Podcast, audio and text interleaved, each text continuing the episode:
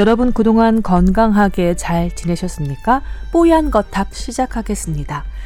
오늘은 등장인물 소개에 좀 더 심혈을 기울여야 될 것 같은 그런 네. 느낌입니다. 왜냐하면 새로운 멤버가 오셨거든요.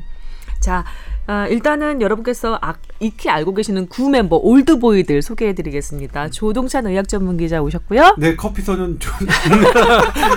언제까지 조동찬입니다. 미입니까? 예, 커피 소년 조동찬 기자고요. 임채선 원장님 오셨습니다. 안녕하세요. 네, 미숫가루를 사랑하는 임채선입니다. 어, 왜 여기서 또 미숫가루예요? 예, 예, 그 한방 쪽이라서 약간 그런 느낌을 올- 살려서 얘기하신 건가요? 올드한데 약간 친숙한 게 뭐가 있을까? 음, 여튼 네. 구수합니다. 네, 임채선 원장님이었고요. 저는 김수원 아나운서입니다. 그리고 오늘 새로이 소개해드릴 분이 지금 제 앞에 앉아 계십니다. 본인 소개를 직접 부탁드릴까요? 예, 안녕하세요. 신현영입니다. 저는 어, 네, 예, 간단하게 하겠습니다. 간단하게 하시면 안 돼요. 네, 더 저희는 오래 돼요. 얘기하는 거 좋아합니다. 도대체 어, 누구십니까? 아, 저는 명지병원 가정의학과에 근무하고 있고요.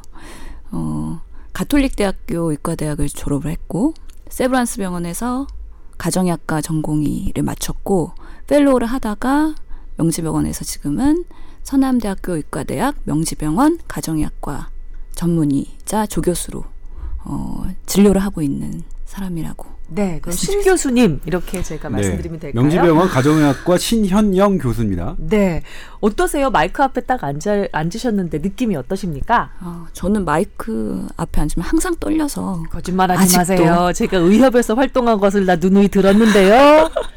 대변인으로 활동 많이 하셨잖아요. 예, 근데 왜 아직도 긴장을 하고 있을까요, 제가? 뭐 카메라 앞에서 인터뷰도 많이 하시고 예. 예, 녹음도 많이 하셨을 텐데요. 마이크 앞에서. 그래서 저는 방송 체질이 아닌 것 같아서 사실 여기 제안이 들어왔을 때 엄청나게 온몸으로 스트레스를 받았습니다. 사실. 음, 그런데 지금 이렇게 말씀을 낭낭하게 잘하시는 건 도대체 어떤 조화 속이 이런지. 그러니까 오늘 이제 SBS에 들어오실 때 이제 우리 그 경비 그 분께서 무슨 일로 오셨습니까? 했더니 어, 녹음하러 왔습니다. 이렇게 얘기했대요. 했더니 그 우리 경비 보시는 분께서 성우세요? 그러대요. 예, 낭낭하십니다, 진짜. 아니면은 뭐 배우세요? 이렇게 물어봤어도 될 정도로 아주 미모를 하여튼간 좀 따죠, 조 기자님. 조 기자님이 저 섭외하신 거잖아요. 네. 외모를 좀 따지시잖아요. 아 뭐 그렇지는 않습니다. 그러니까 사실 아, 그렇지 않습니다 하면 우리 신 교수님이 뭐가 저는 돼요? 괜찮습니다. 예. 아 그러니까 뭐 저희 저는 뽀얀거탑을 얼마나 소주 제가 아끼는 프로그램입니까? 외모로만 따질 수는 없는 거죠. 외모도 좋으시면 그리고 저 저랑은 상관없잖아요. 저는 이제 끝인데 외모를 따지면 뭐 임원장이 좋겠죠. 근데 지난번에 이제 그 의사협회에서 주관하는 그 학회가 있었는데 거기서 진행을 하시더라고요. 진행을 하시는 걸 딱 보고 아 되겠다라는 생각을 해서 부탁을 드려야겠다라고 그때 마음을 먹고 음. 어, 한 거죠. 그게 6월 말. 그러니까 한 달 전에. 어, 그럼 저도 나가는 거예요? 저 대신 진행 맡으러 오신 거예요? 아니 아니죠. 그, 아이고 이거 어떡하나. 예, 아니라 이제 그런 것들을 그 어렌지 하고 본인의 어 얘기를 진행하는 게 어, 네. 괜- 방송으로 괜찮겠다. 그리고 신현영 선생님의 실력은 뭐, 뭐 정평이 나 있고 음. 어 연, 연세대학교 어 전공의 그다음에 fellow를 하실 때부터 그리고 음. 의협 대변인 같은 경우에도 쉽지 않습니다. 그러니까 말 한마디가 말 한마디 한마디가 전부 다 그럼요. 기자들한테 하는 건데 그 기자들에는 수, 수만 명의 그 독자들 그리고 그 시청자들 있잖아요. 그래서 그런 부분들에 대해서 되게 정교하게 해왔던 걸로 뭐 평가를 받고 있어서 음. 그래서 부탁을 드리게 됐습니다. 음, 네. 네. 뭐 마음에 안 드세요? 임원장 아니. 마음에 안 들어? 사실 전 뭐 궁금한 그런 게 전 궁금하지 않고 결혼하셨나요? 어, 이런 것들을 좀 물어볼 줄 알았어요. 아하, 네, 정말 진행하실 네. 줄 아신다니까요, 아. 임 원장님께서. 너무 딱딱하게 이렇게 하지 마시고 좀 좀 친근한 것들의 질문이 좀 필요할 것 같아요. 답변 안 하시네요? 아, 그럼 사생활도 노출을 해야 되는 그럼요. 거군요. 예, 아, 저희 뭐, 예. 뭐 저희 나중에는 다 재산 예. 공개도 해요. 그리고 자기 질병 다 얘기하고. 네, 나 어디 어디 아프다. 뭐. 이런 분위기 익숙하지 않아서 왜냐면 제가 대변인 하다 보니까 지난 2년간 정말 제 얘기를 하는 게 아니라 의사협회 입장을 전달해야 되는 거고 또 한마디 한마디가 정말 큰 임팩을 가져올 수 있기 때문에 항상 정제된 얘기 개인적인 사견을 얘기하면 안 된다라는 거에 대한 엄청난 트레이닝을 받았어요. 네. 그래서 이런데 팟캐스트에서 내 얘기를 한다. 이게 정말 저는 아직 익숙하지가 않은 거예요. 음. 근데 결혼은 했습니다. 거봐요 맥락을 놓치지 아까 않으신다니까요. 사견을 얘기하지 않, 않, 않으려고 결혼하셨나요? 아니 아까 맥락을 잃었던 것을 다시 이제 끌어오셔서 이 진행자의 본분이거든요. 음. 진행하러 오셨나 보다. 사실 저는 진행하라 그러면 좀 더 덜 부담이 될 것 같아요. 아 진짜요? 예. 아 그럼 오. 부탁드려도 될까요 오늘? 네, 그럼 공부는 안 해도 되는 거죠. 맨날 이렇게 주제에 공부해야 되는 게 부담이 사실 되거든요. 네. 아 그러지 않아도 제가 이 녹음 끝나고 난 다음에 접속 무비 월드 녹화가 있어서 아, 좀 준비를 해야 되는데 맡기고 가도 될까요? 안 되죠. 안 되죠. 어디 갑니까? 예, 우리 신현영 그안 된다는 교수님. 말씀 꼭 듣고 싶으셨어요? 그럼요. 저는 옆구리 잘 찌릅니다. 네. 신현영 교수님, 어, 앞으로 이렇게 뭐, 가고 이런 거 물어보는 게 좀 약간 촌스럽긴 하지만 왜요? 항상 그래도 기대하는 음, 분들이 계시니까 제가 좀 여쭤볼게요. 어, 가장 큰 바람은 조동찬 기자가 외국에 안 가시는 거. 음. 어, 그러면 같이 우리 넷이서 이제 우리 같이 하는 아, 거예요? 그것도 좋고 아니면 오늘의 깜짝 쇼로 아, 제가 1회 도와드리는 단발 걸로. 출연으로 끝나. 아, 저주인 거죠, 이거? 근데 부담이 많이 되시긴 하나 봅니다. 근데 전혀 그러시지 않으셔도 될 것 같고요. 어, 사실 부담되는 이유가 한 가지가 더 있는데요. 네. 제가 의사협회에 일하면서 가장 어떤 거를 열심히 했느냐. 저가 대변인으로 있을 때 의사 방송 출연 가이드라인을 만들었거든요. 그러면서 쇼닥터라는 용어를 이슈한 거죠. 아. 그때 중심에 있었기 때문에 네. 더더욱이 제가 네. 예, 그 가이드라인에 충실해야 된다는 그런 생각을 강하게 갖고 있고 그러다 보니까 이게 주관적인 판단과 실제 팩트나 아니면 의학적 근거가 있는 것들 이런 것들을 감별해서 잘 시, 시청 아 청취자들한테 전달을 해드려야 되는데 그게 과연 잘 될 수 있을까 이런 고민을 하게 되더라고요. 이 방송 하시면서 아 쇼닥터를 이렇게 빠져나가면 되는구나를 많이 배우게 될거 될것 같습니다. 왜냐하면 그런 개념에서 약간 그 사설 넘나드는 것들에 대해서 또 얘기도 많이 나누거든요. 그래서 제가 그런 방법들 여러 가지 지금 하고 있는 것들도 많이 말씀드릴 수도 있을 것 같아요. 제가 볼 때는 너무 정제되시면 안 될 것 같아요. 좀 약간 내려놓으시면 훨씬 더 잘 될 것 같다는 느낌. 그러니까 사실 가이드라인을 만들 때는 저희가 취지가 의사들이 방송을 하지 말아라, 제한해라 그런 것들이 아니었거든요. 사실은 올바른 방송을 더 잘 해라. 왜냐하면 건강 의료 정보, 커뮤니케이션은 정말 중요한 분야잖아요. 그런 것들 의료인들이 주체적으로 잘 해야 된다라는 생각을 갖고서는 어떻게 하면 올바로 할 수 있을까에 대해서 말씀드리려고 가이드라인을 만들었는데 조금 이면에는 오히려 의사들의 그런 방송을 제약하는 게 아니냐라는 약간의 비난도 있었습니다. 네. 의협 대변인 역할 정말 잘하셨을 것 같아요.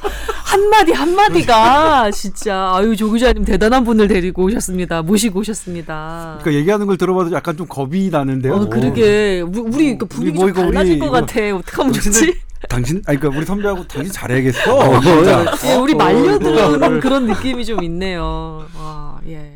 그러니까 조곤조곤 공격하는 스타일일 것 같죠. 네, 이제이 물렁하고 약간 고, 고, 곰순이 같은 네. 이런 저아 이거 큰일 났네. 아, 선배도 그렇진 않아요. 선배 네? 절대 물렁물렁하는 스타일은 아, 니에요 많이 물러요. 아, 아니 네. 제가 본 건 극자파 맞아요. 네, 뭐 무슨 소리야? 이게. 극자파예요. 제가 볼 때는 네. 성향을 분류하자면 극자파입니다. 저는 그 갈등 상황에 놓인 적이 별로 없는데 이 의협의 대변인이라는 역할 자체가 본인이 마이크 앞에 설 때 기본적으로 논란이 이미 벌어지고 있는 상황에서 그것에 대한 입장을 전달하기 위해서 어 정말 칼날 끝에 서 있는 사람처럼 그런 심정으로 마이크 앞에 서는 그런 분인 거잖아요. 아, 이 단어 선택, 톤 조절, 전달력 이거 하나하나 어느 하나 뒤떨어지면 절대로 맡을 수 없는 그런 역할을 2년이나 아주 성공적으로 수행 오신 분이기 때문에 어, 김성 선배 기- 긴장하셨어. 이렇게 어, 또박또박 말씀하시다니요. 발음 극명하지. 예. 아, 극명하죠. 예. 아, 정말 기대가 큽니다. 예. 그리고 살짝 저도 긴장이 되네요. 너무 웃는 거 아니에요, 조 기자님? 저 깜짝 놀랐어 진짜. 3년을 했지만 이렇게 또박또박 정성껏 어, 말씀하시려고 아까 발음하시려고 하는 거 처음 봤어요. 네, 예, 그렇군요. 오늘은 사연이 없어요. 네. 네, 여러분께서 다 여름 휴가 가셨나 봐요. 음, 그래서 뭐 이렇게 솔직하게 말씀드리면 저희가 이제 어 휴가 기간이 겹치고 이래서 뭐 녹음을 조금 서둘러서 하, 하느라고 그러니까 사연 받을 충분한 시간이 저희가 사실 없었습니다. 그래서 저희가 사연을 소개를 못 드리는데 많이 주신다면 저희가 나눠서 충실하게 역시 사연을 사연에 답변을 드리도록 하겠습니다. 네. 그리고 오늘 어 그 해외 연수 가시기 전 마지막 방송이니만큼 조 기자님의 활약을 기대해도 될까요? 어 저는 마, 다 내려놓고 하는데 지금 아 예 예 알겠습니다. 마지막으로 음. 하얗게 영혼까지 불살라서 방송해 주시기를 바랍니다. 네. 얼마나 무대뽀냐면요. 그 음. 결정도 안 났어요. 저쪽에서 official letter가 와야 되거든요. 음. WHO에서 어, 허락한다라는 permission이 와야 되는데 네. permission도 안 왔는데 이미 집도 다 내놨어. 그리고 이미 스위스에 집을 마련했어. 정말 저지르고 보는. 스타일입니다. 제가 볼 네. 때 야, 그냥 뭐가 됐든 가야겠구나. 두 네. 분이서 친구로 이렇게 지내시면서 주로 임 원장님께서 수습을 해 오셨나 봅니다. 아니 근데 임 원장과 저는 친구 관계가 아니라 사실은 사제 관계예요. 저 인생의 스승이었지 쟤한테. 제가 처음 방송할 때 말씀드렸죠. 저의 미디어 담당관에 불과하다고. 아, 이렇게 수미상관하는 느낌이 있네요. 첫 방송에서 임 원장님께서 마- 하신 말씀이 바로 그거였거든요. 조 기자는 나의 미디어 담당 보좌관에 불과하다. 예. 다시 한번 이렇게 강조를 하고 또 보내드리는군요. 알겠습니다. 저희 분위기가 이렇습니다. 신 교수님. 예, 저도 많이 내려놔야 될 것 같은데. 네. 예. 뭐 보통 내려놓으신 게 아니라 그냥 확 내려놓으시는 게 좋을 것 같습니다. 어, 다음 방송 전에 술을 한잔 하고 음. 또 심도 있는 얘기를 하면 아마 여러 가지 얘기거리가 또 만들어질 것 같습니다. 네, 임 원장님하고 신 교수님은 오늘 초면이신 거죠? 네, 서로 초면입니다. 안면 없으신 네. 거죠? 서로에 대한 인상 어땠는지 들어보는 시간 갖겠습니다. 재밌다. 재밌다. 뭐그 짝대기 그 느낌이에요. 네. 재밌다, 재밌다. 네. 짝뭐 이런 느낌이네요. 어. 야, 갑자기 얼굴은 왜 붉어지시는지. 아니, 네. 사실 첫 느낌이요. 네. 제가 어, 실수했나라는 느낌. 아까 결혼하셨어요라는데 답변을 안 하셨잖아요. 그때 제가 문득 든 게 어, 갔다 왔나? 두 번 했나? 혼자 별 생각이 사실 다 들었는데 아, 했다 그러게 어, 안심을 내서 좀 빠른 답변 부탁드리겠습니다. 죽겠습니다, 제가 초면에. 답니까? 예? 다예요? 무서웠어요. 초면에 무서웠습니다. 예. 어, 네. 아, 재밌습니다. 이렇게 저 이게 네, 말씀을 해 주셨고요. 그러면 이제 신 교수님 답변도 궁금하잖아요. 어, 사실 제가 좀 여기 합류하기 전에 옵저베이션 했거든요. 녹, 녹음하시는 거를. 아. 그러니까 관찰했습니다. 세 분에 대해서. 아이고, 들어보셨어요? 뽀얀 예. 거탑 지난 회차들을? 예, 여러 개 조금 보기도 하고 녹음하는 현장도 좀 보고 한, 했는데 네. 보니까 세 분 중에서 두 분은 방송인이고 한 분은 전문 가로서 참여를 하시는 거죠. 임 원장님이 그런 역할을 예. 하고 계신 확실히 차이가 있더라고요. 임 원장님은 차이가 있어. 예, 멘트 날리시거나 이렇게 하실 때도 표정이나 제스처에 별 차이가 없어요. 그냥 입만 갖다 내고 이렇게 계속 얘기하시는데 두 분의 리액션이나 아니면 제스처나 그런 것들이 살아 있더라고요. 음. 그런 차이를 제가 발견을 했어요. 근데 이게 그 비디오 지원이 안 되는 방송인데 제스처나 표정이나 이런 거 다 필요 없거든요. 그러니까 사실 어떤 면으로 보면 가장 경제적으로 방송을 하고 있는 분은 우리 임 원장님인 거예요. 예. 입만 계속. 예, 맞습니다. 사실 조동찬 기자 같은 경우에는 발음할 때나 이게 되게 힘이 많이 들어갈 것 같아요. 네. 하루 종일 열정을 쏟아갖고 이렇게 하다 보면은 되게 저녁이 되면은 많이 이렇게 지치실 것 같은 그런 느낌이 드는데 임 원장님은 발성하는 거나 음. 뭐 이런 것들에 전혀 미동이 없이 그냥 쉽게 쉽게 발음을 하시기 때문에 네. 그 에너지 소비의 차이가 많을 것 같다. 환자 보듯이 환자 같은 느낌이 가끔 들거든요. 네, 전화 조 예. 기자 환자 보듯이 하고 계시네요. 아 그렇군요. 뭐 그런 네. 그런 예, 수긍할 고개가 끄덕여지는 그, 그런. 그렇습니다. 어찌 보면은 가장 연비가 좋은 방송인이라고도 볼 수 있을 것 같아요. 그렇죠, 임임 원장님께서. 원장님. 사실 저는 사실 임 원장은 솔직히 말씀드리면 부유한 가정에서 아무 어려움 없이 큰 애예요. 예. 네가 제일 어려워. 자꾸 태클을 걸어가지고 하여튼 네. 가라 빨리 빨리 가라. 어. 네. 서설은 좀 길었습니다만 뭐 어, 그 오리엔테이션 같은 느낌도 있고요. 여러분께 선을 봬드리는 그런 느낌도 있는 그런 시간이 되지 않았을까라는 생각을 해봅니다. 자, 오늘의 주제로 넘어가야 될 시간이 왔네요.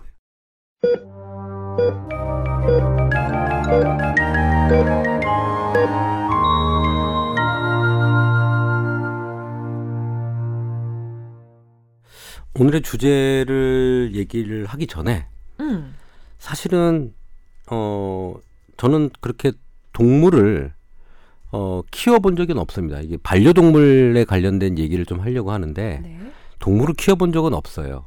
어렸을 때 고양이 한 마리를 키운 적이 있는데 그때 제 기억은 뭐였냐면 이 고양이가 이렇게 뭘 잘 뛰어넘고 이러잖아요. 전사로 키워야겠다 싶어가지고 그 공이라든지 페트병이라든지 이걸 계속 굴려가지고 막 뛰어넘게 하고 삼단 뛰어넘게 하고 막 이렇게 전사로 좀 키워보려고 그랬는데 그 고양이가 자꾸 나만 보면 이렇게 공격 성향을 드러내요. 음.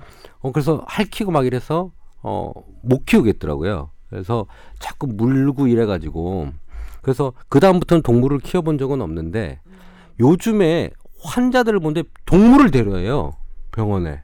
한의원에 내원하는 분이 반려동물을 동행한다고요? 예, 병원에 오는데도 동물을 들고 와요. 아. 그런 환자들을 보고 깜짝 놀라. 어떻게 병원에 동물을 데려오지? 근데 병원에. 병원에. 그런데 떼놓을 수 없는 거죠. 자기 가족이라고 생각을 하고. 어, 물론 뭐 중성화 수술, 성대 수술해도 시끄럽진 않았지만 병원에 환자를 데리고 올 정도면 얼마나 많은 사람들이 동물들을 애정을 갖고 키우는지를 좀 알게 됐던 사건이 한 번 있었고요. 그래서 저번 주, 저저번 주에 제가 그때 어디 중요한 PT를 간다 그랬었잖아요. 네, 그래서 시간이 좀 촉박하다고 하셨었죠? 근데 그게 그 보험사에 찾아갔습니다.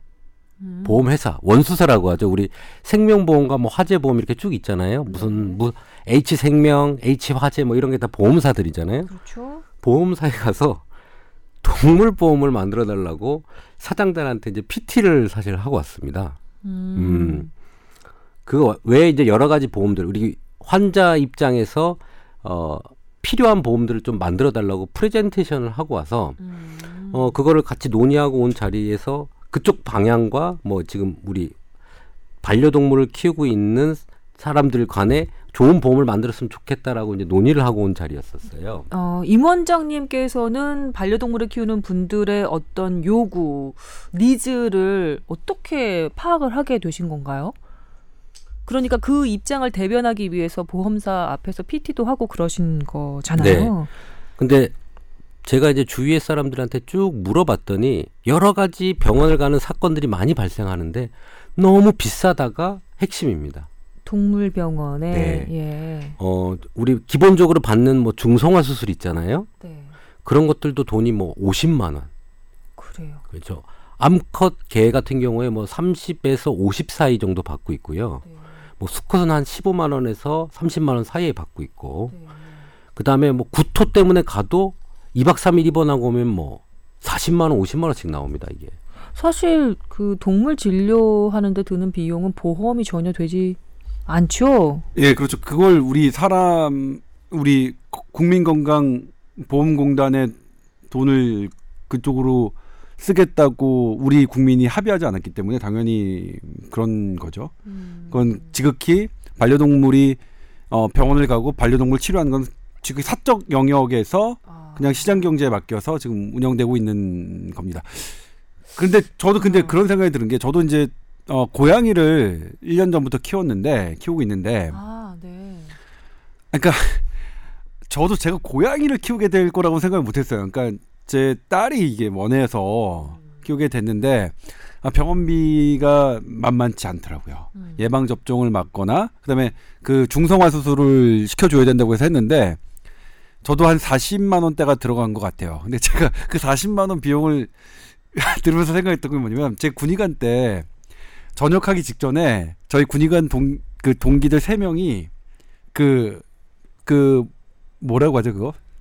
본인만 알지 아, 우리한테 그. 그 물어보면 모르지. 남자들 그거 포경 수술? 아니 아니 아니. 아, 죄송합니다. 바섹토미 얘기하는 거, 바섹, 바섹토미 얘기하는 그렇죠, 거. 그렇죠. 예. 예, 그게 그 뭔데요? 정관 수술. 어, 정관 수술. 정관 수술. 정관 수술 받는데 세 명이 이제 막 서로 막 하더니 세 명이면 어 싸게 해주는 의원을 가서 1인당 7만 원을 주고 세 명이 21만 원 했어요. 그러니까 세 명이 21만 원 하는데 사람은 그래고 저는 그 생각했더니 아 그때 우리 내 동기들 세 명이 21만 원 주고 했는데 어 이게 우리 고양이 40만 원 좀 비싸다는 생각이 좀 했어요. 어. 근데 그거는 이제 근데 그 중에 한 분은 그럼에도 불구하고 자제분이 됐어요. 더 아, 네. 너무 너무 싸게 싼 하셨나 게 보다요. 비지떡이었나? 아니 근데 그게 확률적으로 이렇게 있어요. 뭐 100%는 아니기 때문에 여튼 예 사람보다 훨씬 더 비용이 예, 높다. 이 동물 진료할 때 드는 비용이 사실 그 사람하고 비교하는 거는 적절하지 않을 수. 있습니다. 왜냐하면 이게 보험이라는 거 있으니까요. 어 복지 차원에서 또 사람에 대해서는. 상당히 그 자본주의 시장 경제를 억누르고 그러니까 사회 보장적인 측면에서 국가가 상당히 통제하는 부분이 있기 때문에 개입하는 정도가 매우 어, 사람하고. 비교는 부적절할 것 같지만 같은데 이제 그럼에도 불구하고 이 동물 이, 이 반려 동물을 키우는 사람이 되게 늘고 있는데 그리고 그것에 대한 수요가 많은데 그럼에도 불구하고 그게 상당히 부담스럽다면 그것을 해결하는 어떤 무언가는 어, 모색할 필요가 있겠다 이런 측면으로 임 원장이 이번 주제를 발제한 것 같아요. 네. 예, 우선 1인 가구가 계속 증가하죠. 저희가 1인 가구 에서 반려동물을 키우는 비율이 계속 증가하고 있어요. 네. 노인 지- 인구도 증가하죠. 네. 노인분들이 적적하니까 키우기 시작을 하죠. 맞습니다. 그러, 그러면서 지금 지표들을 보니까 동물병원의 월간 카드 승인, 상, 승인 금액이 계속 수직으로 올라갑니다. 그리고 기울기가 상당히 가파르죠. 가파르네요. 그 다음에 이 반려동물 시장 관련된 성장 전망도 올해 2조 정도인데 2020년도에 6조로 올라갈 거라고 예상을 하고 있습니다. 조 단위도 그렇게 뛰어 니까 아, 아, 비용이 6조면 무지 큰 시장입니다. 저희 집에 집값이 한 100배 정도 되는 어... 그리고 지금 해외에 그게 지금 가당키나 한 얘기예요? 네 넘어가겠습니다. 예, 해외에- 보내, 보내는 사람이니까. 지금 그 반려동물 관련된 시장성이 미국은 70조, 영국 10조, 일본 14조, 우리나라 1조 정도 되, 고요 2조 정도 되고요. 성장률은 뭐 영국이 17%, 일본 18%, 우리 15% 정도 되고 미국은 5% 정도 됩니다. 근데 이런 시장 내에서 반려동물 보험의 가입률이 영국 20%, 미국 15%, 일본 10%인데 우리나라는 0.1%입니다. 잠깐만요. 네. 지금 반려동물 보험이 우리나라에 존재한다는 얘기인가요? 0.1%는 가입이 돼 있다는 얘기니까? 예전에는 한 다섯 개 회- 정도 회사에서 만들었는데 네네. 없어지고 네. 세 개가 지금 유지가 돼 있어요. 아 그래요. 그런데 손해율이 200%랍니다. 어머나. 여러 가지 문제로 음. 그런 문제는 좀 이따 말씀을 드리지만 손해율이 있으니까 보험 판매를 안 알려요. 그렇겠죠. 알리면 알릴수록 손하니까. 손해가 나는데 그래서 도대체 한번 확인을 해봤더니 S사에서 이 세 개사가 있다 그랬잖아요. L하고 S랑 뭐 H인가 이- 있습니다. 네. 근데 S사는 판매를 안 하기 위해서 만들어 놓으면 팔아야 되거든요. 음. 근데 안 하려고 그 판매 권한을 준 게 그 수많은 직원 중에 한 명한테만 딱 줬습니다. 어, 안 팔겠다는 얘기예요. 그 사람 아니면 팔 수가 없게 만들었기 때문에 네. 안 팔겠다는 거예요. 감히 말씀드리건데 꼼수에 가깝네요. 그렇죠. 네. 그래서 그 2016년도까지 어, 보험 계약 건수가 뭐 1,700건밖에 안 됩니다. 거의 죽은 보험이라고 보시면 되고요. 음. 계약 건수도 안 되고 그래서 0.1% 가입률입니다. 그렇기 때문에 애초에 그러고 왜 만들었어 그런 상품을? 그러니까 보험회사들의. 생리가 뭐냐면 해외가 이렇게 잘 되잖아요 보험이 네. 그럼 그대로 벤치마킹을 해가지고 들어옵니다 똑같이 아. 그래서 한번 야 이게 대박 날까 하고 냈는데 망한 거죠 그러면- 너무 높아. 그러면 그거 만든 사람은 문책을 당합니다 아, 그러니까 단순하게 되네요. 이 사회의 어떤 인프라든 이런 걸 보고 만들어야 되는데 그냥 만들고 지금 문제된 보험인 거죠 만들고 싶은데 어떻게 만들어야 되는지 모르는 겁니다 음. 그래서 그쪽에 이제 제안을 했던 건 뭐냐면 우리 반려동물의 장례 비용은 이렇게 전국이 다 동일해요. 어떻게 돼 있냐면 뭐 기본 1kg 미만일 때 18만 원, 음. 키로수별로 해서 장례 비용이 정해져 있습니다. 반려동물 장례 담당하는 기관이 있나요? 시설이 그 있나요? 나라에서 인정을 해준 정식 업체들이 전국 각지에 정해져 있습니다. 아, 그래서 네. 이거는 그 고시된 가격으로 하시면 바가지를 쓰지 않고 음. 어, 하실 수가 있습니다. 그렇군요. 그래서 이렇게 지도에 뭐 보시다시피 딱 정해져 있고 어. 그쪽에 연락하셔서 그 표준의 가격대로 해서 하시면 특별히 큰 비용 안 들이고 네. 어, 전국에 한 10개 정도 있는 것으로 지금 그래프상으로는 보이는데요. 더 많이 있습니다. 아, 그래요? 예. 그래서 사실은 이 부분을 해결할 부분을 모색을 해서 방향성을 제시하는 PT를 하고 왔는데 네. 왜이 보험이 그럼 손해율이 많았을까라고 확인을 해보니까 음. 도덕적 개입 환자들이 어떻게 하냐면 네. 우리가 마르티스 종이 있잖아요. 음. 그럼 새끼를 낳으면 세 마리가 이렇게 나오잖아요. 네. 거의 비슷하게 생겼죠.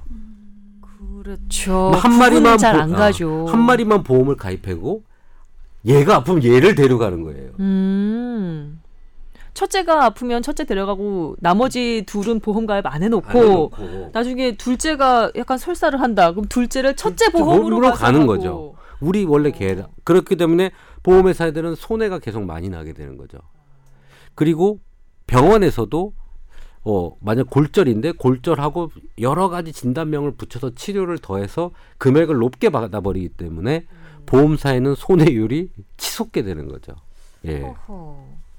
그래서 그런 도덕적 해이 부분을 잡는 여러 가지 방법들을 제안해서 만들자라고 지금 얘기를 했고 근데 사실 정부에서는 그거를 예방하기 위해서 어 의무 사항으로 2014년도에 어 반려동물 대상으로 어 무선 이나 유선 식별 장치를 삽입하는 것을 했어요. 어? 법적으로. 그러면 첫째 말티스 그 칩을 인식을 시키고 난 다음에 진료를 하면 둘째 말티스, 셋째 말티스는 데리고 오지 못하겠는데요. 그러면 그렇죠. 해결이 되겠네요. 그런데 이거를 등록하는 율이 2014년부터 거의 없습니다. 어, 화- 왜 그럴까요? 돈을 비싼가? 내야 돼요. 돈을 내야 돼요. 만 원에서 2만 원 사이에 돈을 내야 되니까 사람들이 돈 내고 인, 칩이나 인식표를 달지 않는 거죠.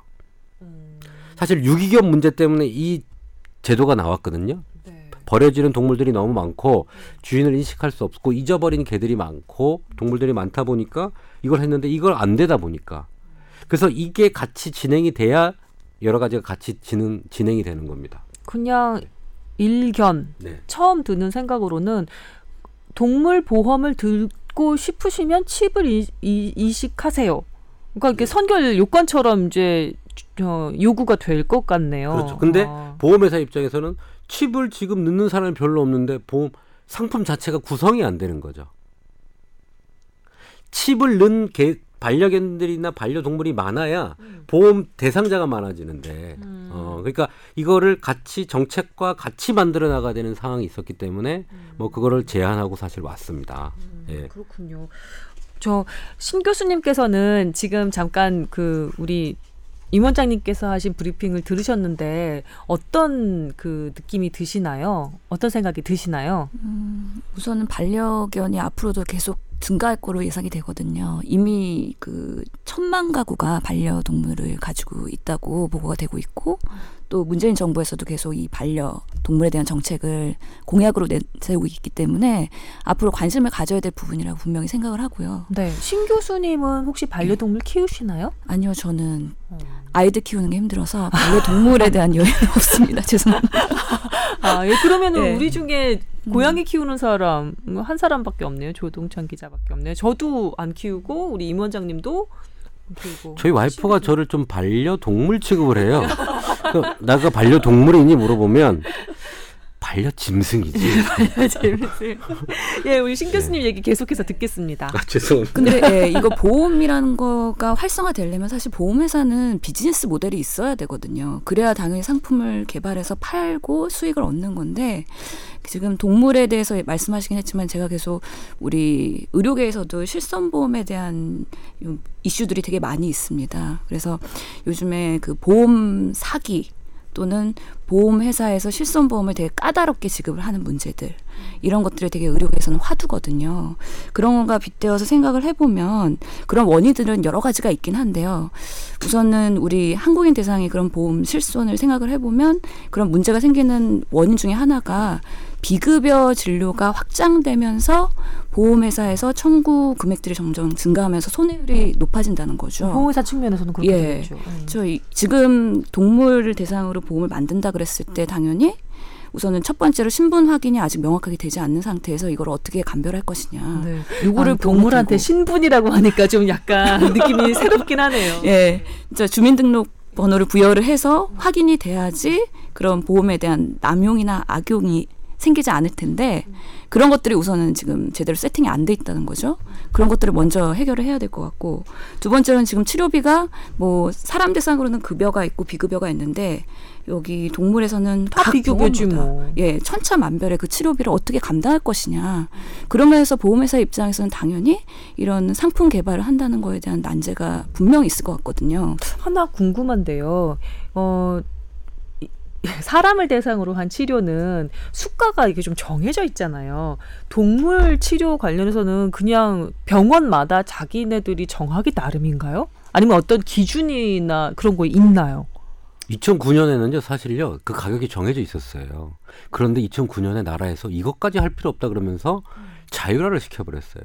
그 다음부터 그 당시에는 정부는 그래 자율화를 시키면 가격을 니네들이 낮추겠지. 라는 음. 의도를 했는데 올라갔어요. 이게 오, 사실 오. 저 부분이 포인트인데요. 지금 이게 자연스럽게 이 왜 이제 왜 뽀얀 거탑에서 동물보험 얘기가를 화두로 던졌느냐 의아하실 분이 많은데 바로 저 부분이 포인트입니다. 그러니까 일단 우리 신 교수가 얘기했지만 우리 사람 보험에서도 그냥 우리가 국가가 보장하는 보험이 있지만 민간 영역에서 이루어지는 실손 보험이라는 게 있었습니다. 그러니까 어 사람 보험에 가까운 게 이제 동물 보험은 실손 보험하고 가까운 건데 동물 단체는 뭐냐면 반려견을 상당히 높게 생각하죠. 그래서 반려동물도 단순히 그냥 동물이 아니라 우리와 같이 가족으로 가족으로 생각하죠. 생각한다면 분명히 그 개념 그런 사람들이 생각이 된다면 이 부분도 우리가 분명히 이제 사적인 영역을 넘어서 공적인 어떤 보험 체계로 생각해 볼 여지는 있거든요. 그리고 일단 공적인 보험 체계로 들어가기 전에 전에라도 지금 문재인 정부가 비급여 진료에 대해서 다 가격 책정을 다 그러니까 사실상의 급여화를 하겠다고 선언을 했죠. 그런 것처럼 그러니까 사적인 영역에 대해서 어, 어떤 규제를 두겠다고 하는 것처럼 그런 포인트가 있어서 그래서 이게 매칭이 되겠다 해서 이제 이게 그 얘기가 시작된 건데 이제 사람 실손보험 음, 얘기를 먼저 하자면 사실 내가 개별적으로 어떤 보험회사에 들든 말든 그건 국가가 관리할 저기가 아니죠. 나랑 실손보험이야 개인 보험인데. 네, 개인 보험이죠. 그리고 사실 내가 현명한 소비자라면 보험회사가 손해를 보는 걸 거고 내가 조금 현명하지 못한 소비자였다면 내가 내가 실손보험을 들어놓고 보험회사가 많은 이득을 그 하겠죠. 그거는 자연 자연스러운 우리의 소비와 이 소비 행태입니다. 근데 여기서 어떤 문제가 생겼냐면 실손 의료 보험을 많이 하는 사람들이 건강 의료 보험의 지출도 더 늘어나요. 의료 소비를 많이 하기 때문일까요? 그렇죠. 그러니까 그냥 단순하게 개별적인 시장으로만 두고 보기엔 공적인 영역인 건강보험공단의 자금이 더 많이 지출되니까 정부로서는 그 부분에 대해서 어, 관리를 해야 될 논리가 생긴 거니까 그동안 보험회사는 이건 사적 영역인데 왜 정부가 관여, 관여하냐 우리 개인적으로 주고받은 건데 라는 것에서 어, 아, 니네가 개인적으로 한 거긴 하지만 그 너네의 소비자의 행태가 건강보험료를 더 많이 어, 보험금을 그 얻어가는 그런 형태가 발생하니 이건 우리가 개입해야겠다 하는 부분인데 과연 이게 어떻게 진행될까는 사실 상당히 궁금해요. 그리고 또 하나가 이제 그 부분이죠. 방금 반려동물을 우리가 어느 정도까지 생각하는? 저는 개인적으로 뭐냐면 키우고 보니까 아 진짜 이게 반려라는 건 뭐냐면 하, 그러니까 아 뭐 이렇게 얘, 얘 때문에 어디 여행을 못 가고 얘 굶 굶 얘가 밥 줄 사람이 없으면 모든 약속을 지우고 제가 집에 들어가야 돼요. 막 그 정도가 되는 거예요. 어 그러면은 외국도 데려가나요? 그 아니, 고양이? 그게 여러 가지를 알아봤는데 정말 뭐 다- 각양각색으로 알아봤는데 외국에 데려가는 거는 사실상 불가능해서 어 지인에게 지인에게 1년간 예 1년간 예 아, 고양이 이름이 뭐예요? 바다 바다. 바다. 어 종은요? 종류는? Russian Blue요. 아 Russian Blue. 예. 푸른 회색 빛깔이 예쁜 고양이. 보통 이제 저희가 저희가 러시안 블루를 선택했던 이유는 털이 안 빠진다고 그그 하시는 수의사 선생님께서 아, 모든 고양이는 털 뽑는 기계입니다. 그래서 머신. 아기 때는 털 털이 별로 안 머신. 빠졌어요. 근데 크고 나면 뭐 온통 그러니까 저는 그냥 고양이 털하고 살아요. 근데 그게 예전에 같으면 진짜 제가 안 그럴 때는 뭐하러 그렇게 살아 그랬는데 이게 반려가 되고 나니까 그게 그렇게 문제가 안 되는 거예요. 고양이 예, 그러니까 왜 부분이니까 밥 먹고 있는데 예. 이렇게 털이랑 같이 씻고 있죠. 뭐 그렇죠. 뭐. 네. 들으시는 분 중에 실손보험 뭐 그 가입하지 않으신 분도 계실 것 같고 저도 실손보험이 없습니다. 사실은. 아니 근데 네. 엄밀하게 김성훈 선배는 없다고 할 수가 없는 게 우리 SBS는 직장 보험이 있어요. 직장 보험이 있거든요. 아, 그래서 그래서 제가 개인적으로 어떤 예. 보험사랑 접촉을 해서 개인의 의지, 의지를 가지고 가입한 실손보험은 없는데요. 혹시나 해서 청취자분들 중에 저처럼 이런 실손보험 관련해서 약간 좀 문외한 예, 별로 관심이 없었던 분들이 계실까봐 제가 어, 설명을 드리면 조금 전에 이렇게 조 기자께서 그런 말씀하셨잖아요. 실손 보험의 그그 보험료를 많이 이렇게 타는 분들은 사실 그 건강보험공단에서도 보험료를 많이 탄다. 어, 저는 사실 그게 처음에는 이해가 잘 안 됐었어요. 병원에는 최대한 안 가고 싶거든요. 내가 아프더라도 그냥 푹 한번 자고 그냥 뭐 약국에서 감기약이나 사다가 먹고 그냥 넘기고 말지 병원에 가는 것 자체가 너무 싫었거든요. 근데 실손보험 들은 많은 분들이 의료 서비스 쇼핑처럼 하시는 거예요. 그래서 어, 보험사들이 실손보험 가지고 있으면 가지고 있을수록 그 가입자들이 많으면 많을수록 지금 손해 보는 상황이 된다라고 우는 소리를 하고 있는 상황까지 든 거라고 얘기를 하더라고요. 그래서 혹시 저처럼 실손보험에 관해서 문외한이거나 병원 가는 게 너무 싫은데 다른 사람들이 어떻게 의료 서비스를 쇼핑하지? 라고 생각하시는 분들이 계실까봐 살짝 의아할까봐 제가 보충 설명을 해드리고 넘어갑니다. 그거는 보험사 그 보험회사 입장에서의 시각인 것 같고요. 네.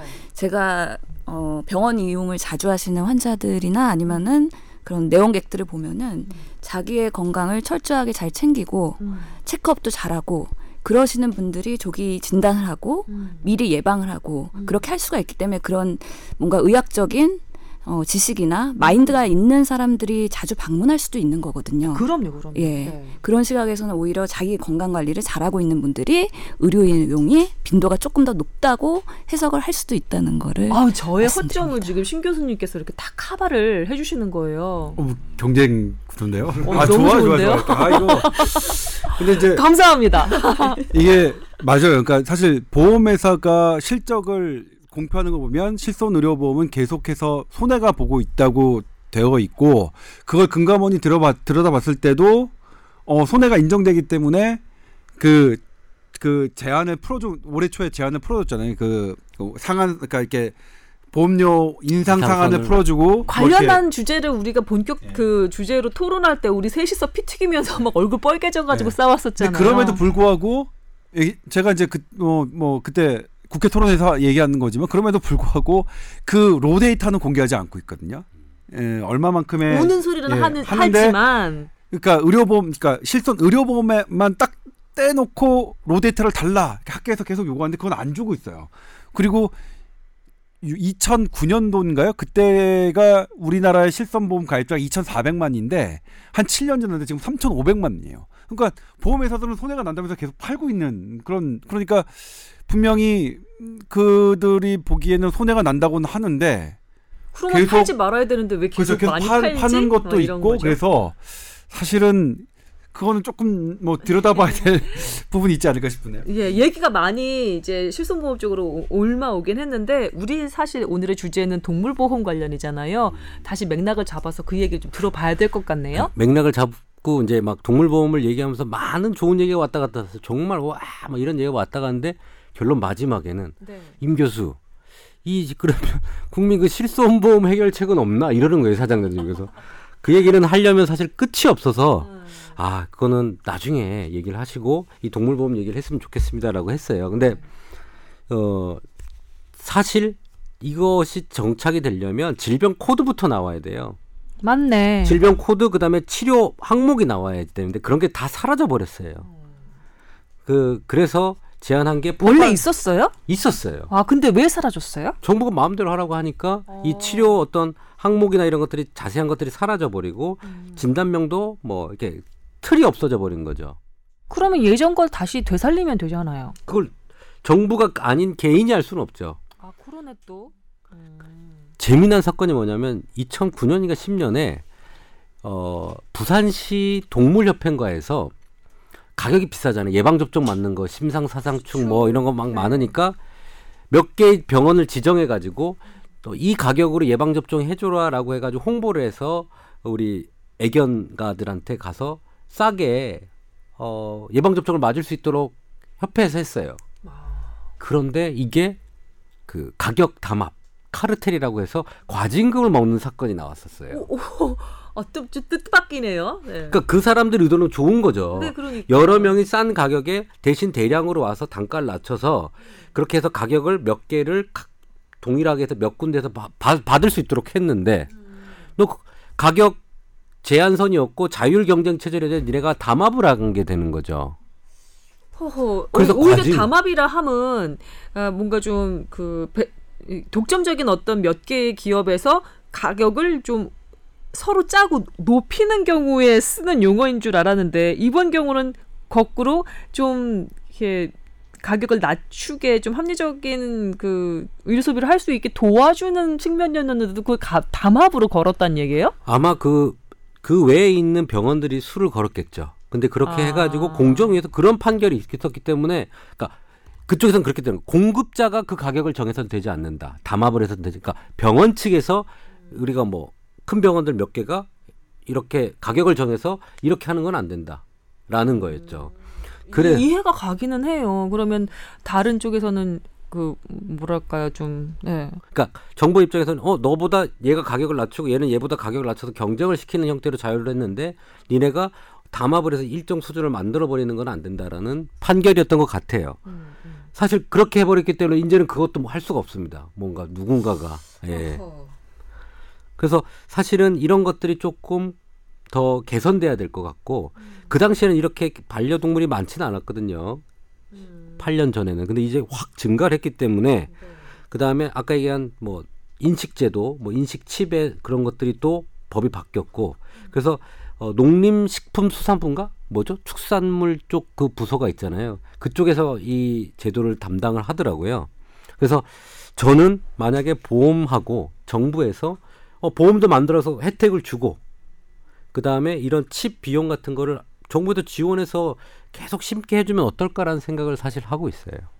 반려동물을 농림식품 축산 농림 식품 축산 관련된 부서가 있더라고요. 제가 정확히 부서 이름을 모르지만 어, 담당 쪽에서는 어, 자기, 자기들도 이런 동물 등록제를 확대하고 싶다. 근데 예산이 돼야 되는데 예산이 부족하다. 지원할 예산은 부족하다라고 해서 사실은 그 문재인 정부도 5대 공약을 발표를 했었잖아요. 거기에 저는 인식 칩부터 됐으면 좋겠다는 생각을 사실 했었는데 이번에 찾아보니까 그 내용은 없더라고요. 예. 신 교수님 5대 공약 혹시 아세요? 예. 그 뭘 많이 적어 오셨어요. 아, 그래요? 네. 네. 들어봅니다. 예. 다섯 가지인데요. 우선은 동물 의료 협동 조합 등 민간 동물 주치 사업의 활성화 지원.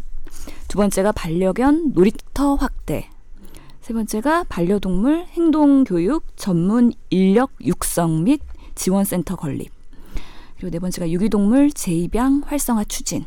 마지막으로 길고양이 급식소 및 중성화 사업 확대. 이 다섯 가지입니다. 그러니까 중성화 사업을 한다는 건 돈이 드는 거잖아요, 사실은.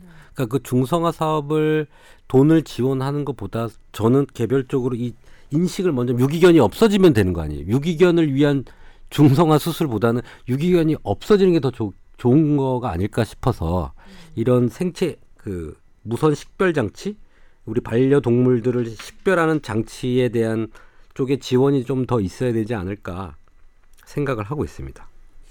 이게 보통은 책그 어떤 정책이 행정적으로 추진이 되려면 담당 기관 담당 부서가 어디로 정해지느냐가 제일 선결 요건인 것 같더라고요. 근데 조금 전에 이 반려동물 칩 관련해서 그 담, 담당하는 게 동- 농림 식품 축산부는 잘 납득이 안 가거든요. 그렇죠. 네.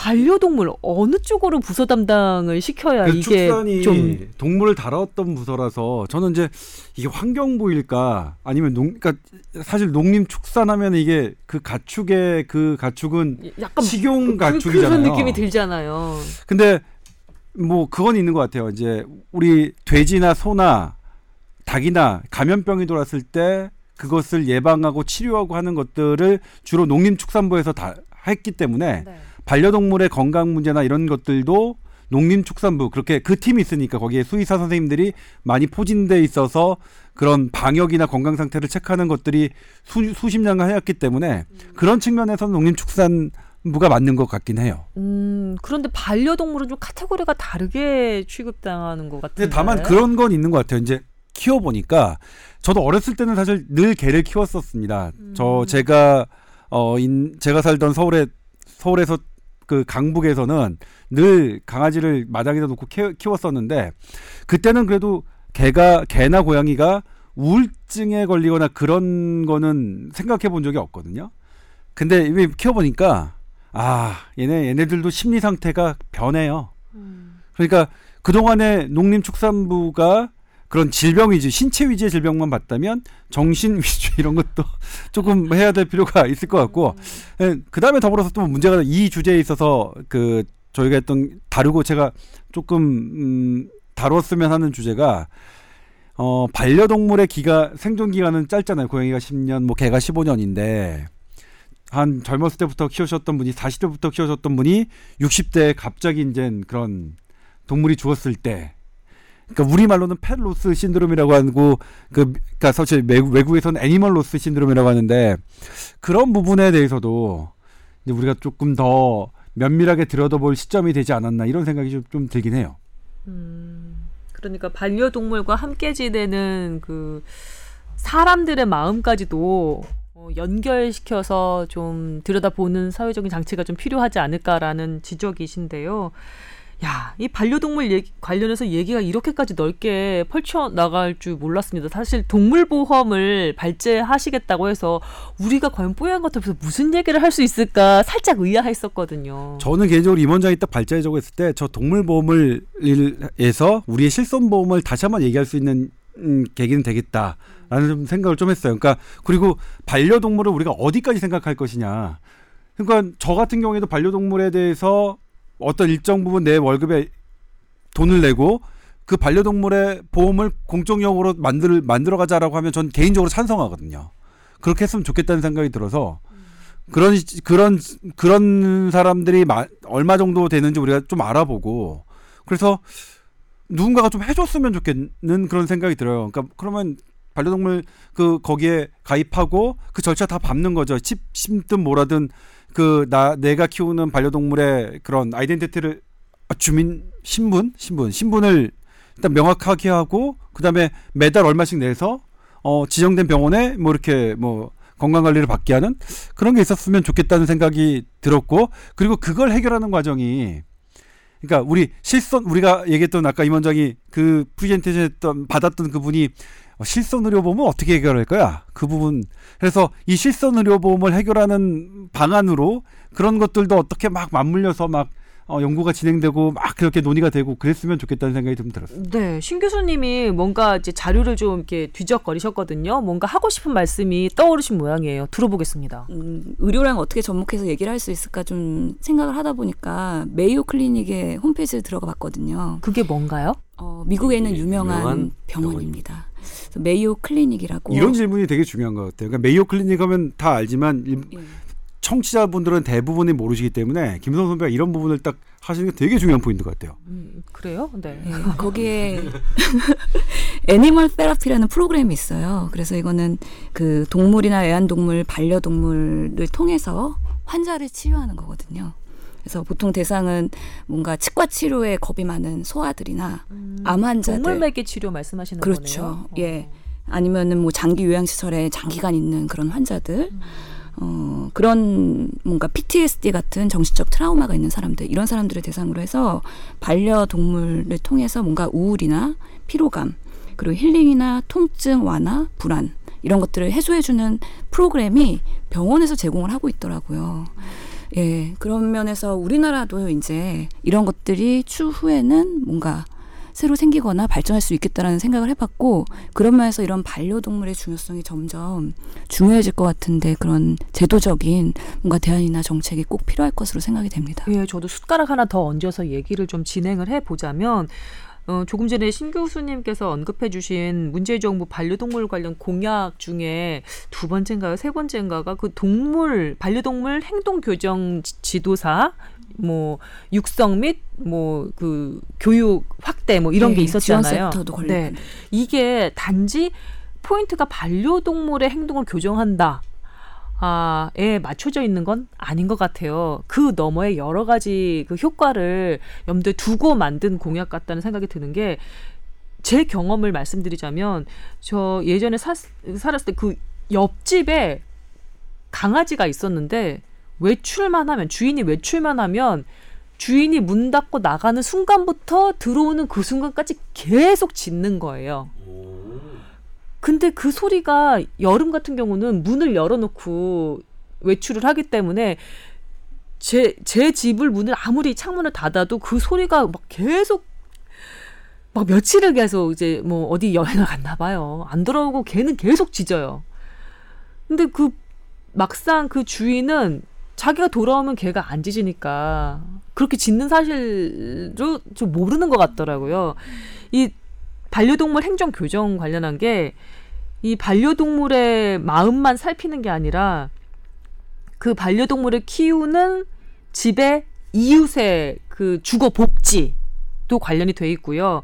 그리고 그 반려동물의 행복이 그 반려동물의 복지가 키우는 사람 그 주인의 복지에도 긴밀하게 연, 그 연관이 돼 있을 것 같은 거죠. 그래서 이 지금 뭐 임 원장님 그 가지고 오신 자료에 의하면 우리나라 반려동물 키우는 인구수가 엄청나게 가구 수가 많아진다고 하잖아요. 천만 명이라고 했. 천만 명. 예, 그렇죠. 네, 천만, 천만 명으로 명. 알려져 있습니다. 그럼 4분 5분의 1 가까운 네. 야, 인구 중에 5분의 네. 1 가까운 거잖아요. 가구 수로 하면은 아마 더 그 범위가 넓, 넓어질 텐데 이 조금 전에 그 신 교수님 말씀하신 동물에게 치료 관련한 것도 우리가 눈여겨봐야 하지만 동, 반려동물과 같이 사는 사회를 제대로 만들기 위해서 눈여겨봐야 할 게 동물 반려동물 복지 그리고 그 반려동물을 가지고 있는 그 주인의 에, 여러 가지 그 주인도 교육을 받아야 돼 사실 그렇지 않아요? 예. 그거뿐만이 아니라 그 주변에 같이 사는 지역 사회에서도 연결되는 여러 가지 그런 교육이나 이런 아 처치가 있어야 되는 게 아닌가라는 생각을 또 해봤습니다. 그 동물 보험은 어떻게 되는 거죠? 다시 맥락을 잡자면 아, 동물 보험으로 얘기를 했지만 이 동물 보험을 왜 드느냐의 얘기를 하고 있는 거잖아요. 음, 그렇죠, 그렇죠. 그러니까 동물의 안위를 위해서 보험을 들고 어 주인도 그거에 대해서 혜택을 받고 뭐 여러 가지 복지를 생각하는 거잖아요. 아파트 원래 가면 사실 뭐 개 키우면 안 된다는 뭐 아파트 무슨 관리소 뭐 이런 문구들이 있잖아요. 그래서 저는 어 아파트 우리 아파트에 개가 없는 줄 알았어요. 소리도 안 들리고. 그런데 무슨 행사가 있었는데 아파트에 몰려 나가는 건데 그렇게 동물을 많이 키우고 있는지 몰랐어요. 진짜 우리 아파트 한 줄에 그 엘리베이터 있잖아요. 거기에 한 20마리 정도 있는 것 같아요. 방음 시설이 잘 돼 있는 좋은 아파트에 사시나 보다. 아니, 저 깜짝 놀랐어요. 어, 깜짝 놀랐고, 그, 이 애견 산업, 애, 반려동물의 산업은 갈수록 커져가고, 이거 뭐 호텔이라든지 이런 것들이 또 발전될 것 같아요. 왜냐면, 제가 깜짝 놀란 건 제 직원, 병원 직원을 중국 파견을 보내야 되는데, 교통비를 대달라는 거예요. 뭔 교통비? 그랬더니, 뭐 비행기 표랑 뭐 하잖아. 아, 그거 말고 제가 개를 키우는데 개를 키우러 막 저쪽 가서 멀리 맡기고 와야 되는데 그래서 그 교통비를 대, 대주면 자기가 중국 파견을 가겠다는 거예요. 오, 임 원장님네 병원 사원 복지 좋네요. 근데 꼭 가야 되니까 뭐 했죠. 근데 일본도 그렇고 그러니까 개를 애, 반려동물을 들고 와서 같이 일하는 회사가 늘고 있어요. 그 펫 플랜들리 기업이라는 거죠. 특히 IT 업종은 사람이 중요하기 때문에 개발자가 그런 사람들이 오래 있어야 되거든요. 근데 고가의 연봉을 받음에도 불구하고 이런 반려동물의 어떤 복지 때문에 옮기는 사람들이 참 많아요. 우리나라도 이제 IT 강국이다 보니까 그런 고급 기술자들 잡기 위해서 복지를 많이 신경을 쓰거든요. 네. 아마 반려동물에 대한 복지 서비스가 있다면 회사에서 좋은 인재를 잡는데 조금 유리하지 않을까라는 생각도 듭니다. 근데 우리가 예상했던 것보다 반려동물 산업 관련해서 훨씬 더 빠르게 사회가 바뀌고 있더라고요. 예. 상상했던 것 이상으로 어, 반려동물과 함께 사는 사회로 빠르게 진행이 돼가고 있는 것 같아요. 그래서 이미 뭐, 뭐 뭐라 그럴까 어 외국의 사례 같은 것을 이렇게 정책 당국자들보다 훨씬 더 많이 공부한 그 반려동물 키우는 분들도 계실걸요, 지금? 덕후 관련해서. 네. 있을 거예요, 네. 틀림없이. 이미 현상으로 도래했습니다. 네. 이걸 기본으로 두고 이제 뭐 보험을 만들든지 아니면 뭐 기업 분위기를 바꾸든지 그거는 이제 닥친 문제로서 해결을 해 나가야 되는 것 같아요. 하여튼 그래서 그 보험사랑 제가 TF 팀을 같이 만들어서 구조부터 처음부터 짜는데 이게 사람 기준의 구조를 짜기 시작했어요. 안 그러면 답이 나오질 않기 때문에 그래서 어 동물 보험이지만 사람의 기준으로 지금 짜서 설계를 예. 설계를 하자라고 해서 전문가들을 모아서 TF 팀을 짜기로 했어요. 음. 어, 그래서 아마 6개월 정도 소요 기간을 생각하고 있고요. 네. 그 뒤에 한번 보험이 나오면 음. 보험 이름이 제 이름이 들어갈 수도 있겠지만 그건 아니고 어, 그 만들어 보고 싶다는 생각은 좀 들었어요. 음. 예. 정말 발걸음이 빠르신 것 같아요, 임 원장님. 아, 음. 이미 이게 준비돼 있던 사람이에요, 저는. 이미 준비를 했기 때문에 이런 게 얘기가 되는 거거든요. 네. 그래서 이거랑 같이 제가 안보험 하나 만들고 싶다고 했잖아요. 그래서 안보험 컨텐츠랑 이걸 이렇게 만들었으면 좋겠다라고 제안을 했고 아마 만들어질 것 같아요. 임 원장님 머릿속엔 뭐가 있는지 모르겠어. 예. 사랑? 예. 어, 어느덧 또 저희가 한 시간 동안 이런저런 얘기를 나눴습니다. 자, 이제 저희 분위기를 좀 바꿔서 한 분은 보내드리고 한 분은 맞이하는 그런 말씀, 뭐, 마무리 말씀으로 좀 드려야 될 것 같거든요. 알아서 나와 주시죠? 네, 조 기자님. 아, 네. 큐! 네, 진짜로 마지 아 마지막은 아니겠죠. 어, 제발 제가 없는 동안 메일 많이 보내주지 마시고 하트도 누르지 마시고. 아니요. 그럴- 메일 많이 보내주시고 댓글도 많이 달아주시고 계속 사랑해 주시기 바랍니다. 그러니까 제 생각에는 제가 엄, 빠지는 빠지면서 그 사실은 이제 일단 뭐 신 교수님이 들어오셨고 또 다른 엔진이 오실 수도 있는 문제가 있는데 어쨌든 더 그건 결정된 건 아니지만 아무튼 그러면 대단히 더 풍성해질 거라고 생각이 들고요. 그리고 1년이란 건 대단히 짧기 때문에 뭐 금방 갔다가 어, 올 거고요. 그리고 어, 설령 뽀얀 같은 그이 멤버들이 어, 저를 받아주지 않는다고 하더라도 저는 무조건 여기 이 자리에 오겠습니다. 그리고 그 건강하시고 그리고 뽀얀 거탑을 하면서 감사하고 행복했습니다. 그리고 우리 신현영 교수님의 얘기도 들어보겠습니다. 네, 부재 중에 잘 맡고 있겠습니다. 왜, 왜 그렇게 웃으세요, 신 교수님? 아, 한 시간 해보니까 시간은 생각보다 빨리 가는 것 같긴 한데요. 아, 그래도 아직은 뭔가 긴장과 그런 의무와 책임감이 더 강하게 느껴지기 때문에, 아, 앞으로 어떻게 컨셉을 잡고 진행이 아니고, 죄송합니다. 진행을 자꾸 야 이게 아니, 뭐 이, 이 의자가 탐나시는 건가요? 진행은 제 몫이거든요. 네, 참여를 해야 될지에 대한 좀 더 고민을 해야 될 것 같다는 생각이 듭니다. 아, 지금도 너무너무 훌륭하셨습니다. 네. 제가 가끔 이렇게 주책을 부려도 적당히 제어해 주시고요. 제 구멍을 잘 막아 주시면 더 없는 영광으로 알겠습니다. 자, 그리고 임 원장님, 우리 조 기자님 따로 뭐 이게 그 출국하시기 전까지 만나실 일이 있겠지만 그래도 저희 프로그램에서는 그 안녕 인사를 좀 해야 되는 그런 순서인 것 같은데. 아, 조 기자가 사실은 큰 목표를 가지고 가는 거죠. 스위스에서 네. 어 제가 제 주변에 어 WHO에서 음, 내가 아는 기자님이 일하, 일하게 됐대. 연수 형식으로 일하게 됐대. 그랬더니 아 그래? 하면서. 사실 저 그건 사실 그건 중요하지 않고 제가 가서 어 아 열- 네. 중요하지 않군요. 열 페이지짜리 보고서만 받으면 될 것 같습니다.